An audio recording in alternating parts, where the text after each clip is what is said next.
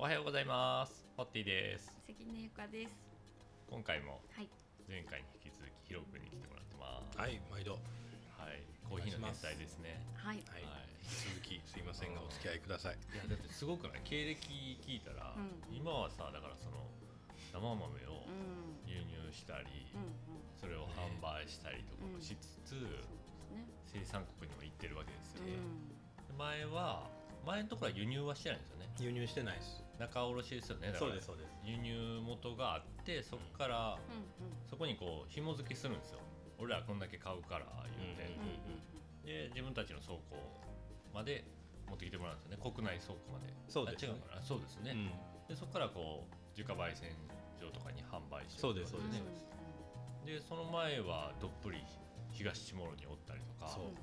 フィリピンで栽培の勉強してたりとか、なんやミャンマー行ったりそでこれ最近雲南省とか行ってう。うんなん言ってた。言ってた言ってた。ねそうや言ってた。そうそう雲南行ったりとか、はい。あのコーヒーの木の前で絵描くことをしてたわけですよ常にね。そうそうそうそう そうですよ。時間を求めて。どこで結婚したの？ええ、うんいきなり。そういえば今この話してて、えいやこの前あの嫁さんとも話してたんですけど、俺な俺ら何年目やったっけ結婚してって。うん。二人ともわからんくて。ええ？うんうんーっとね、四年前ぐらいに。はおーほんほんほんだからフィリピンほんほんほんで研コーヒーの研究やってたとうんうんうん思うんですよ。で帰ってきたタイミングで同棲し始めてでその1年後ぐらいに結婚ですよね。ほんはだから三僕今36なんですよ。でだから多分4年前かな。そうえずっとお付き合いをしてる一回別れてますあほそれはちょっとそれはそれれで。それはそれはおもろいな。一回そう別れてます。一回別れてるあのねだからフィリピン行く前うんうん。もうあんたに付き合はってたんですけどコーヒーと私どっちがいいのとか言われたそうなんです全く言われなかったそれ言われてたら今は多分なってない。ですそうなってないと思うなってないね。確実に。だからなんかそれぞれあの、まあ、頑張りましょうと。あほんほんほんほんでなんかその変ななんていうかな慣れ合いで付き合うよりは、ほんほんほんほん。まあ、一回それぞれのやりたい仕ことを事をね。死ぬ気でやりましょうそう。うん。で僕はコーヒー。でその嫁さんはその時あの銀行員やったんですけど、えっと、自分はやりたいことはインテリアコーディネーターやということででその私はインテリインテリアコーディネーターやると。僕はほなコーヒーもっと頑張る。なるほどね。で一回別れた。で2年間3年間ぐらいフィリピンで過ごしてってなんやかんやで連絡取ってない。んですよはいはいはいはいはいはい。で日本戻ってくるタイミングでほんならもう一回付き合おうか。っていうので付き合うんやったらまあ日本僕も戻ってきたし、うんまあ、同棲しましょうかと。いうふうなんで。そうそう。うなるほどね。でそっからあんまりえそっから東チモロに行ったの？そうそうそっからもうだから年の。日本帰ってきてない帰ってきたしとか言いながらもそう日本帰ってきたしって言いながらも。そうそう。だからもうその時は嫁さんはもうあの銀行辞めてインテリアコーディネーターとして。るからなってて。はい。で僕は僕でなんかそういった海外でのお仕事を何個かいただけるようになってて、うんうん。だから ほとんど日本いなかったですよ。そうですね。結婚したてやそうそうそう。あなんやねんこいつってそう思ってる思ってたんやろううんなと思いますけどね、そうですよね。そうそうそう。だって東京に住んでなかったっけ？東京住んでましたその時。だから日本。東京ですよね。そう。あのだから銀行が東,、うん。東京の支店やったから、ほうほうほうほだ大学が東京やったんですよ。でそっちでで卒業してそのまま銀行で勤めはって、はいはいはい。であの銀行勤めながらインテリアコーディネーターの学校行って、うんで、えっと、インテリアコーディネーターの資格というか、その行けたから、で銀行辞めて、うん。でまあ就職活動って言ったらそこら辺で。東京でっていうのでやり始めてで仕事見つけてっていうタイミングです。はあ。で僕が帰ってきた。はいはいはいはい。ほんででもなんか またコーヒーそう国内の？その仲卸の前のオアシスに行くタイミングで大阪に来たんじゃないそうそうそうそうですそうです。だから東京で、うん。えっと、帰ってきたタイミングぐらいが僕がその産地で、えっとはいはいはまあ、フィリピンのコーヒーのプロジェクトこれ JICA さんのやつがあったり。ミャンマーの方のこれはもうあのなんて NGO のまた助成金があってその助成金で始まったり、で、えー、とその外務省の、東下森やったりとか。そういうのが始まっててだから帰ってきて23日日本で過ごしてまたフィリピン行ってとか帰ってきてはいはいはい行ってとか。そんな感じの過ごし方をしていてはいはいはいまあなんか忙しいけど、まあ、生活する上では結構大変なんですよ実は。ほうほうほうプロジェクト単位で動いてるから。プロジェクトがなくなったらもう何もお金の収入ニートや。そうニートになる。日本にいる時基本うん。何もしてないです僕。YouTube 見てるみたいな感じだったんですよ。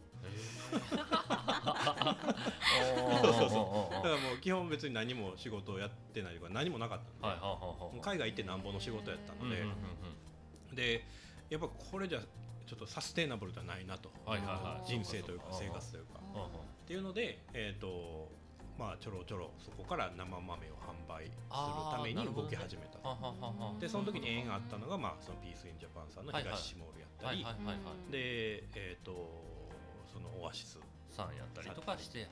でなんか付き合うというようになっていって、うん。まあ、本格的にそのオアシスやりたいですってなっっていうて大大阪阪に来たに来たんです。よそうかそうかそうああそうです。そうです大阪にえ大阪生まれじゃないのほんなら僕、まあ、関西ですよ。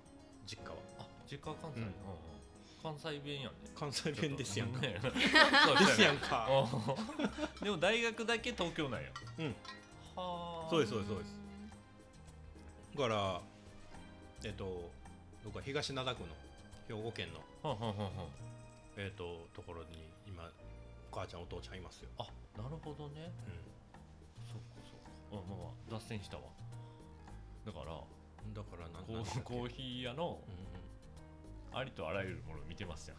まあまあまあ、まあその生産国も行ってるし、ね。はいはいはい。その生豆中卸もはいはいはい。やってるし、で自家焙煎店にも一応ちょっとだけいたし、でなってこう割とこういろんなところに顔出してますね。顔出してますよね、で今はやっぱりその生産者寄りの方が割とやっぱ楽しいです。楽しいですね、うん。で今後何やっていきたいとかあるんですか、えー、何やっていきたい？なんかいっぱいやりたいことがあって、うんうんうん言うたらまあ単純に言うと何でも売れるマーケットを作りたいなとうんうんうん。思ってるんですよね、うでつまりなんか生産者とかかればかかるほど彼らのコーヒーを売ってあげたいなと、でやっぱ貧しかったりするので彼ら、うんうんうん。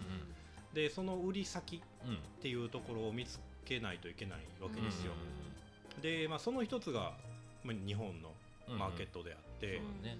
うんでで日本にはそのコーヒーのマーケットのルールというか縦分けがあるじゃないですか、うんうん。いいコーヒー、うん。中くらいのコーヒー、うん低級品みたいな、うんじゃあそこのどのマーケットに入れるかみたいなこと、まあどのマーケットでも売れるようになりたいな。と、あなるほどね。まずコーヒーにおいてはっていうことですね。そうですそうです。だから輸入し、うん彼らが作ったものを全部作っていいものもあるし悪いものもあると。でそのいいものだけを買うんじゃなくて、あもう全部買う買う全部売れるし。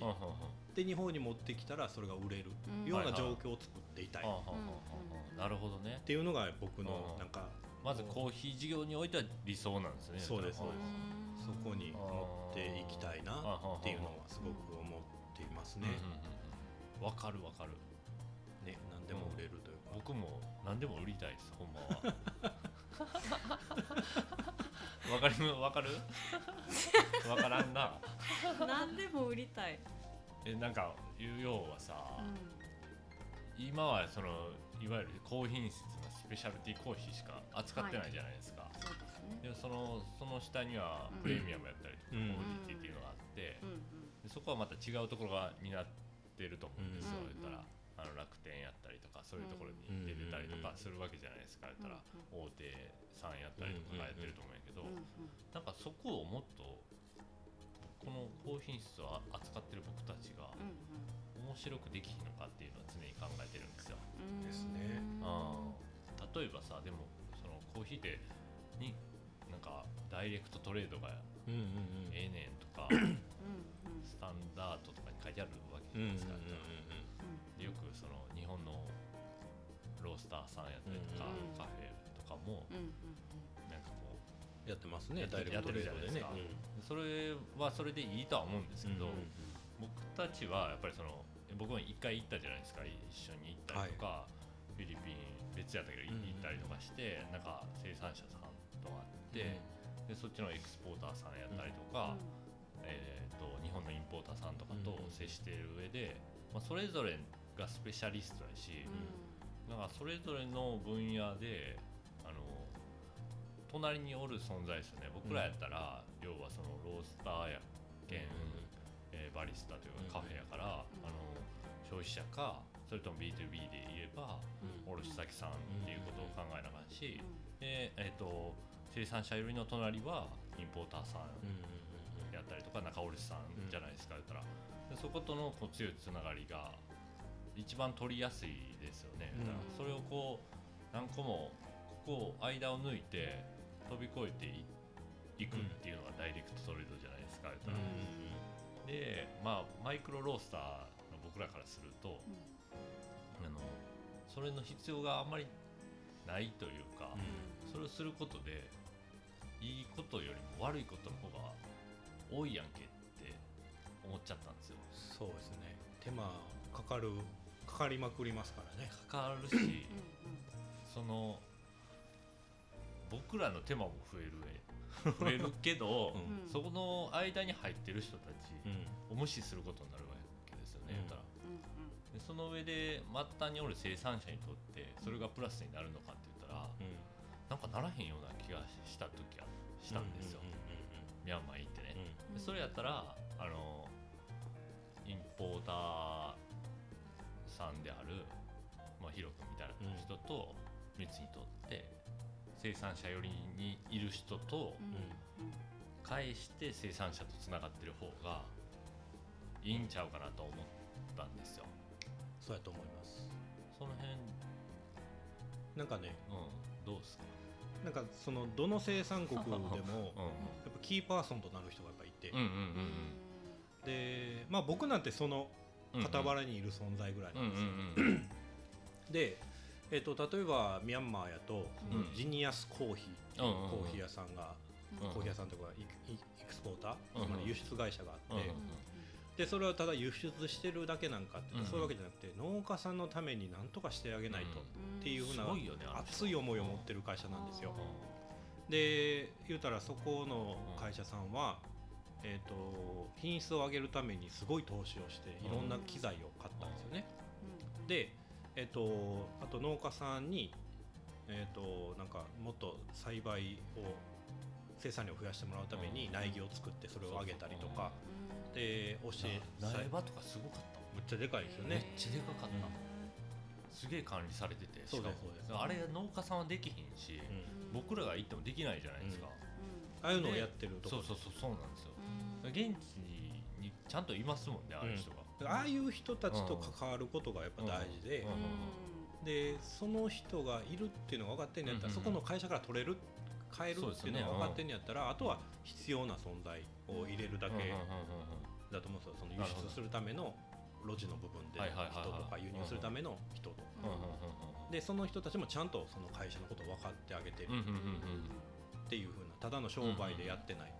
うん。でしかも誰も無理しないで、うん。えー、とやってる。うん。うん。うん。うん。っていうサプライチェーンみたいな。うん。うん。うん。うん。そこの部分はなん。か間を外すことがうん。いいっていうわけでもないまあとそうですすね。それはアジアだけなんかいやいやもうどこの国でも。どこの国でもそうなの？絶対そうです。例えばエチオピアとかやとなうん。なんかよく言われてるのが ECX やったかな？なんかそうんうん。うんのコモディティエクスチェンジみたいなところがあってそこにコーヒーが集まってうん。でそこからコーヒーを買ってはいはいはい。ますうんうんうんとかっていう商社さんよく言うんですけどでも実はその例えば産地小農家さんからうんうん。その ECX といううんうんえーとまあコーヒーが集まる場所まで行くのにいろんな人が実はかかってるんですよ。はいはいはいはいはい小農家さんがまず収穫をしてでそれを持っていく人がいるわけですよね。でそれは小農家さんが一人一人持っていく場合もあるし、うんそれをまとめ上げて、でそのウォッシングステーションとかで言うたら今さっきあの前回とかで言うたあのコーヒーの皮を剥くあのうん工場ですよ、あそこに持って行ってでそこで働いてる人たちがいて、うん。で出来上がったドライドライパーチメントを今度はまた持っていく人がいるわけですよ。ははははで持っていく人もこの工場に持っていく人もいればこの工場に持っていく人もいればなるほど。振り分けんででそれがまたこのおしんうんえー、とうん ECX といううんコーヒーのなんていうのかな、うんうんうんうん。取引所か。なるほどね。に集まってっていう風な感じになってるので実はこのものすごい人がそこに関わってるんですよね。でそこで買い付けますってなってもまた関わってると。なるほどね。いろんな人が実はむっちゃ関わっててうん。その人たちが実はすごく必要な存在やったりして。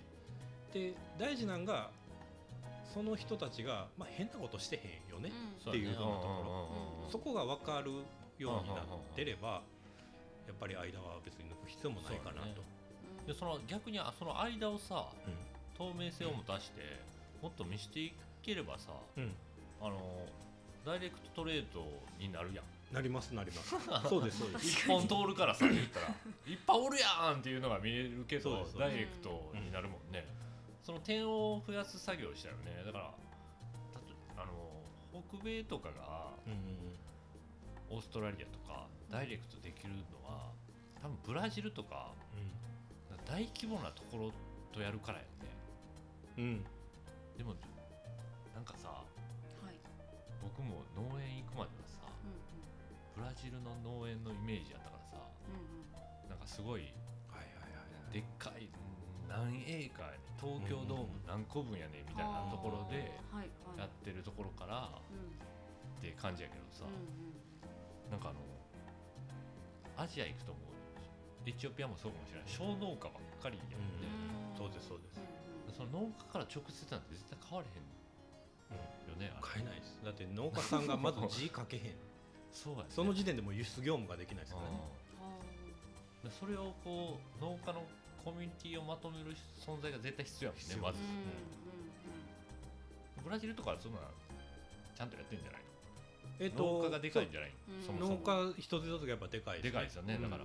だからダイレクトがしやすいよね多分、い。やそれもあります。むむちゃくちゃあると思いまそういうことやね多分それがよしではないよね確かに。すそうですね。だからでも通したいよねこの点を、なんかちゃんとどどの人がうん。どういうふうにやっててっていうこれなんて言うんでしたっけ？そのブロックチェーンでしたっけ？っていう言い方を確かするしなんか最近流行ってるでしょ、でなんか大手の IBM とか伊藤忠とかもやったと思うんですけどそのブルータブロックチェーンのシステムを今作ってるのかできたのかでえっとまあ言うたらそのミャンマーのコーヒー。うん。うん。うん。でこのコーヒー商品を買ったと焙煎豆を。をほんなら例えば裏の QR コード読んだらえっと何月何日にこの農家さんが収穫して何月何日に工場にもこの農家さんが持って行ってでその工場で何月何日に加工して出来上がってドライバーさんこの人が港まで持って行ってうんうん。とかっていうその情報が全部見れる。すごいなそれ。っていうふうなことをやっていってるみたいですよ。はまあ本当にその情報がみんな欲しいのかどうか知らないですけあうんうんどでもなんかそのなんていうか透明性っうんうんていう意味ではうん意味のあることなのかなっていうのは思いますよね。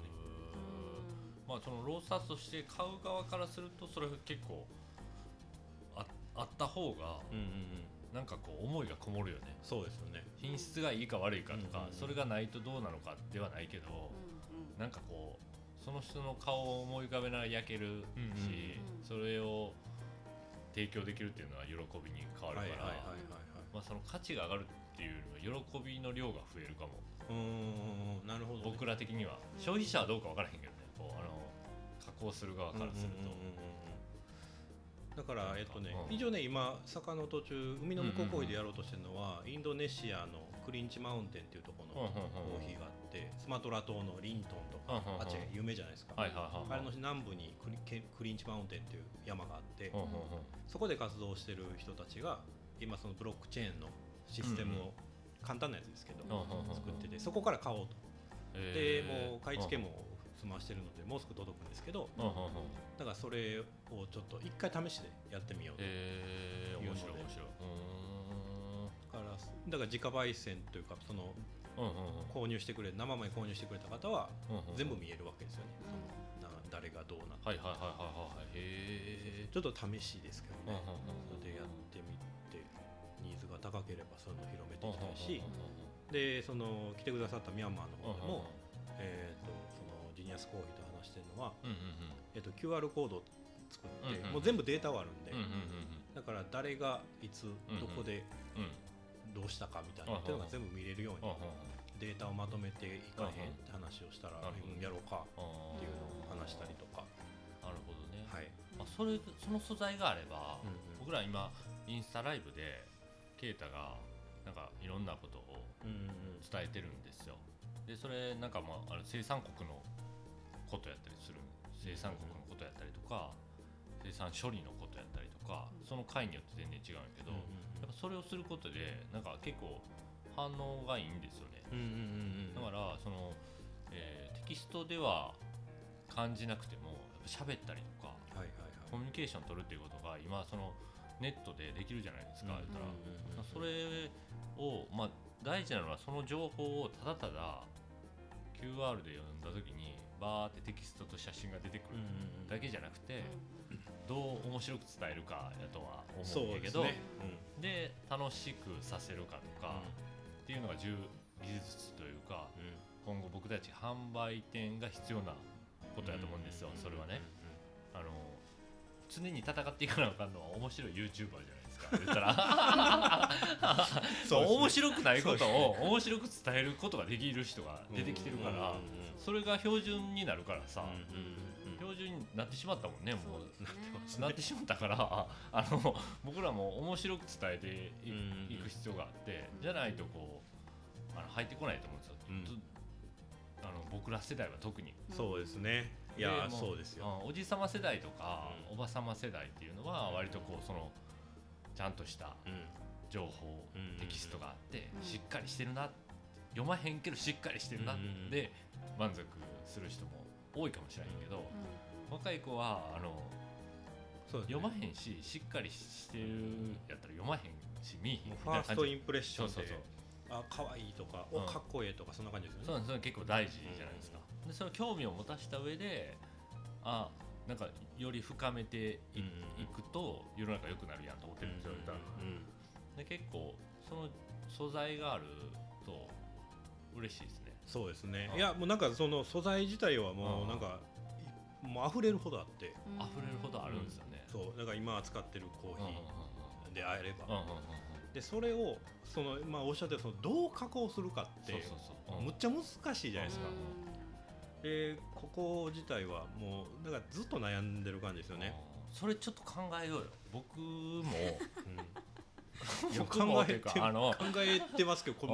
むずいですよ。むちゃくちゃむずくないむずいけど、まあ、そそれね、まず責任感じてきてやっぱり販売店としての、うんうん。で僕たちはこう焙煎してそれがどういう味なのかとかいうのをまあそのどうやったら伝わりやすいかとか、うん。面白く感じてもらいやすいかとかいうのをデザインであったりとか、あのアイディアでちょっと工夫してやってるわけやけど、いやもうめっちゃやってると思いますよ。結局でもその、えー今回のこういうコロナの状況でステイホームが増えたことによってやったことであのーあここ需要あんねんなと思ったのがその生産国のブラジルの話とか、うんうんうん。ブラジルってどんなんやねんどういうことやってんねんとか、うんエルサルバドルって何やねんとかいうのを伝えていくとなんかエルスそれを聞いた後でエルサルバドルのコーヒーを飲むのとまた違うやんけと思うんですよ。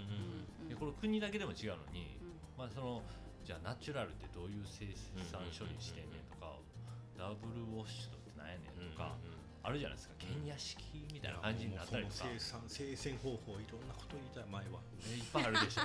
でもこれあのテキストやったら全然面白くないし、うん。見ないと思うんですよ、なんか書いてあんねんなっていう、だって食品表示なんて見ないでしょ見ない見ない。でもなんかそうやってこうあなんかおもろいやんこいつって思って見てくれたら入ってくると思うし、それを伝えていく必要が僕らはあるなと思ったんですよ、コーヒーを液体を売ってるからね。でじゃあ素材を手に入れなあかんわけやなと思って、だからこんこれからちょっとインポーターさんにはその素材の提供を頼んでいくと思うんですよ、でその中でこういろんな人の顔が見えた方がやっぱ思いが伝わるし、ちょっとこの人はいじったらあかんでとか、うん。この人はいじっていいでとかあれば そうですね。そこはちゃん気をと伝えてほしい。つけるべき。そうそうそう。伝えてほしいけどこのおじさまやばいからなとかあるじゃないですか。だからこの人あんまり嫌いやねん。プライド高いからとかいうのは伝えてほしいけどそれをこうなんかちゃんと伝えていくことによって、なんかあの必要か必要じゃないかって言ったら今は必要とされてないけど、あの面白いか面白くないかん。面白くしていかなあかんとそうそれってむっちゃ大事ですよね、なんかコーヒーをうん。頭で飲むようになったらあかんなと思って、そうなんですそうなんですよ。楽しまないといけないので。そうなんですよ。でそれをやったら、うん。あの言うたらコモディティでも売れると思うんですよ。うんうんプレミアムでも、うん。だからそ僕さっき全部売りたいって言ってたけど、そそれをやっていくことによって売れるよう売れるというか違う楽しみ方をできるようになってくるじゃないですか、うん。もちろんそのスペシャリティ COE とかあの最高にこうクリーンであって点数取ってますって言われるものももちろん扱っていくし、そこにもどんどんどんどんもっとクオリティのいいものとかいうのを求めていこうとは思ってるし、でもあのそうですね。そういったものも扱うしっていう幅広く扱えるっていうふうな、そこやな、はいそういうふうにやりたいですよ。でもなんかそのリルコーヒーさん自体でもうすでになんか見せ方がうまいなっていうのは僕はめちゃくちゃ思いますけどね。そうですか。一個一個カード作ってるじゃないですか。あれってやっぱりむっちゃいいことですよ。だからただそのそれこそ言語でバナナやリンゴやうんうんなんやったら書いてるだけじゃわからないけどそれをちゃんと絵で表表してでやるだけでやっぱり印象が違いますよね、そうですよね、うん。ちょっと楽しくなるじゃないですか。めっちゃ楽しくなると思う。見つけるのが、うん。で。でなんか集めるのが楽しくなるやろし。そうですね、なんかそのコーヒーの楽しみ方の幅があれであれだけでめっちゃ広がったやろうなと思うんですよね。そういった意味でもなんかあのアイデアはそうですよね、ちょっとなんか驚いたというかうんうんうん。悔しかった部分もありますけどね。そっか。この方法があったもっとあるねんけどでもそうやね、でもバリスタカードとかも喜ぶもんね。そうね。ああそうですよね。あれもいいですよね。誰が入れたかっていうの大事じゃないですか、うんじゃあ誰が作ったかも大事なんですよやっぱり、うんうんうんうん。集めたく集めたくなるというかやっぱあのー面白くない情報の伝え方になるとうんうん。知りたくないんですけど、なんか楽しくなるような伝え方をすると知りたくなるはずなんです、そうですね。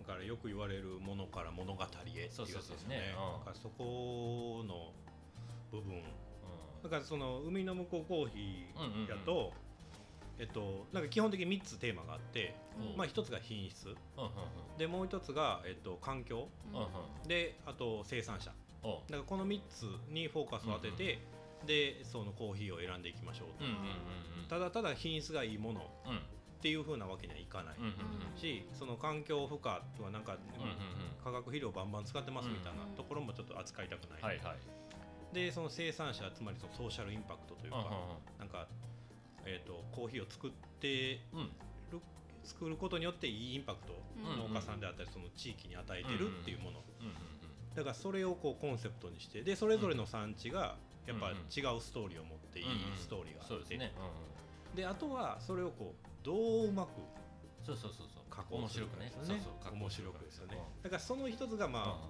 うんそのポッドキャストこんな感じのあやつやし。でそのケイタさんがやってるようなインスタやし、うんあと何なんですかね。何しようかな。脚本書く舞台舞台するんですか？何させようかな。な何何でもいいと思うんですけどね、なんかまあ、うん。その言うたらなんか商社とか、まうんうんあ、中間どうやとどどうんうんどこでもいいですけど、言うたらその標高何メートルとか、うんうんうん。生産者誰々とか、うんうん。生成方法何々とかいろんなこと書いてて、うんうん。あのペライチの紙うん。にうん。すんごいいろんな情報というか、書いてるストーリーが実ははあるわけですよ。うんうんそれをこうどう見せたらええんかなっていうの だけを。そうだから今のそのね僕がやってる方のポッドキャストだと一個一個の商品に一応フォーカスはして話してあはいるんですそうそうポッドキャストやってんねん。ああうん。そうですね。一応やってるんですよ。海の向こうコーヒーでやってるんですね。そう。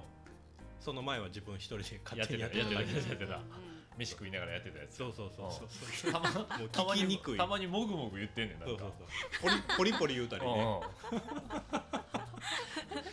その ASMR をこうわざとしてるわけじゃなくて、うん。ナチュラルに。ナチュラルにやってるやつ。ASMR わかりますよ。分からへん。ほらあざまっていうほら。うんうんうんうん。ああなるほどね。っていうこのこれ YouTube とかでひたすらこう咀嚼音とか あのあるある。あるでしょある。あるある。このうんうんうん。このこの音ね。この音この音こういうのを聞きたい人がおるうんうんうん。んですよ、いやそういうのなんか入れてるわけでもない。挿入してるわけでもない。そうですね。もうもうただただ。そうそう自然に。もう自然にやそのカフェとかで撮ってる撮ってるからねなんあかそういう感じですか？へ携え帯1個持ってうん。で録音ボタンを押しておいてあとは話してるそうそうそう。これと隣のおっさんの話とかあーじゃ入ってくる入ってくるし。店員さんがなんかお持ってきた。らお待たせしましたお待たせしましたとか言ってるのとか、全部入ってますよ、うん。まあそれはそれで。すげえすげえ面白かった。斬新やな斬新確かに。そうですね。うん。そんなんやってましたね。うん。でもえ映画を思い浮かぶからでもそのポッドキャストってもっとなんかみんないやそうなんですよ。聞いたらいいのにね。あの日本の方って、コーヒーのことやってるポッドキャストってむっちゃ少ないんですよ。うん。あそうなんや。今はもうほとんどない。えようやくちょっと出てきたぐらいじゃないですか。あで僕が去年の10月ぐらい、11月ぐらいからやり始めたんですけど、うんうん。知り合いと。ー、うん。でその時はもうなかったですよね。全くなくて。だからコーヒーってカタカナで検索しても出てこうへんし、うん漢字で検索して出てくるんですけど、うん。あんまりこう更新されてなかったりとか、なるほどねほんならタグでコーヒーって入れといた方がいいんかいやもう入れといた方がいいですよ。そういうの全然やってない。なやってないです。SEO 対策的なうん。そもそもポッドキャストって全然知らないでしょ日本人。日本人ね。そうあんま全然り認知されてないと思う。だって僕うん。美容師やってるでしょ、であの最近ポッドキャスト始めてって言った。ら何？それ。って言われてうん。あそうなんや。ラジオラジオって言った。らいつ配信あのいつな放送してんのって言われて。でいやあのいつでも聞けるよみたいな。いつでも聞けるよっていうのが何それ何それってなる。うんうんの声のブログって言ったらあーってなるんですよ。はいはいはいはいはい。でもそのやっぱテキストで伝えれることってなんか、うんうんあの限界あるじゃないですか。でそれ読み解けない人いっぱい出てきてるし、ででも映像ってなるとなんかめっちゃ面白くしなあかんやんってなるけど、手間かかる。でしょ？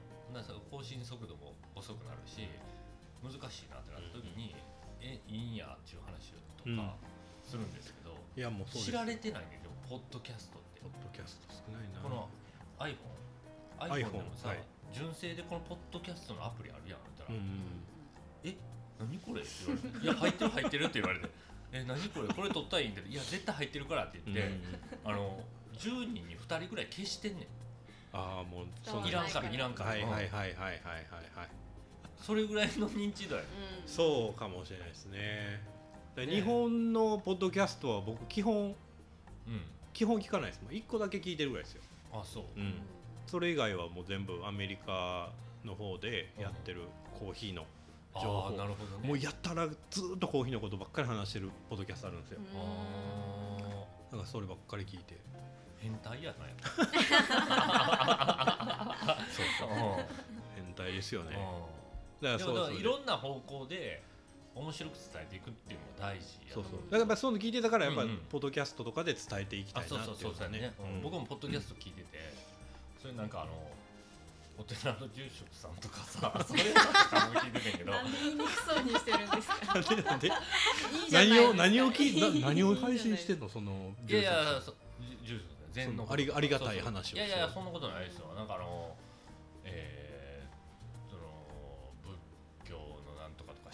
神神道の人のゲスト来たりとか、なんかその禅の六道話とかとはみたいな。そうそうそうそうとかマインドフルネスがどうのこうのとか、うんそういう話やったりとか、あとはなんか何が面白いかなワイヤードの雑誌の編集のやつとか。うんうんうんうんなんか最近何聞いてるかな。なんかいろいろ聞聞いてますよ。あ世界史のやつとか。あそうそうそう。なんかそういうのあるんですよね。面白いんですよ、うん。結構。旅行のやつとかね。いろんな国のやつとかそういうのを聞いたらなんかこう勝手に頭入ってくるじゃないですか、うんうんすげえいいんやけどもう僕は英語喋られへんからさ。喋ってましたよ喋ってたけど。いやでもあの、うん。だから日日本のポッドキャストやと、うんうん。えっとねリビルドっていうのと、うんあとバイリンガルニュースっていうのがあってうんうんうんうん。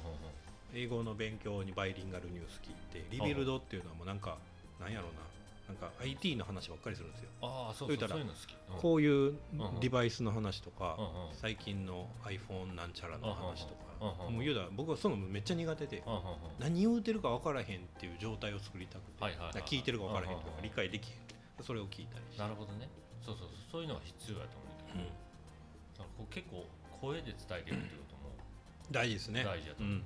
あとは、えーもちろん視覚的な文字じゃなくて絵で伝えていくってことも大事だし、動画で伝えていくことも大事だし、例えばそのちゃんとしたなんていうこうしっかりした講義みたいな動画やと入ってこいん人もおるから、もしかしたらもうゲームみたいなキャラを使って伝える方がいいかもしれないから、今集まれ動物の森やろうかなと思ってるんですよ。